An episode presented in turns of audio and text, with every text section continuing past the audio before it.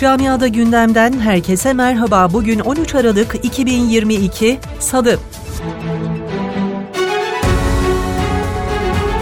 Almanya'da darbe soruşturması ile ilgili yeni detaylar ortaya çıkmaya devam ediyor. Almanya'da darbe iddiasıyla gözaltına alınan İmparatorluk Vatandaşı Örgütü mensuplarının üzerinden düşman listesi çıktığı açıklandı. Ölüm listesinde muhalefetten iktidara ve gazetecilere kadar çok sayıda kişinin isminin yer aldığı kaydedildi. Avrupa soğuk havanın etkisine girerken sıcaklıklarda özellikle geceleri sıfırın altında seyretmeye başladı.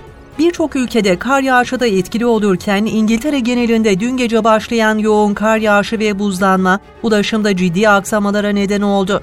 Kar yağışı Londra'da da hayatı durma noktasına getirdi. Fransa'da akaryakıtta uygulanan indirim yeni yılda bitecek. Hükümet de bu süreçte arabasıyla işe gidenlere yeni yardım yapma kararı aldı. Başbakan Elizabeth Borne, Ocak ayında arabasıyla işe gidenlere 100 euro yardım yapılacağını açıkladı.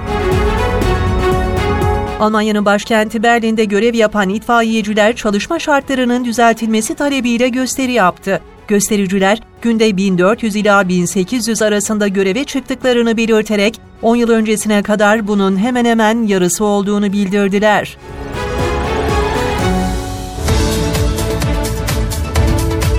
Camiada gündemin sonuna geldik.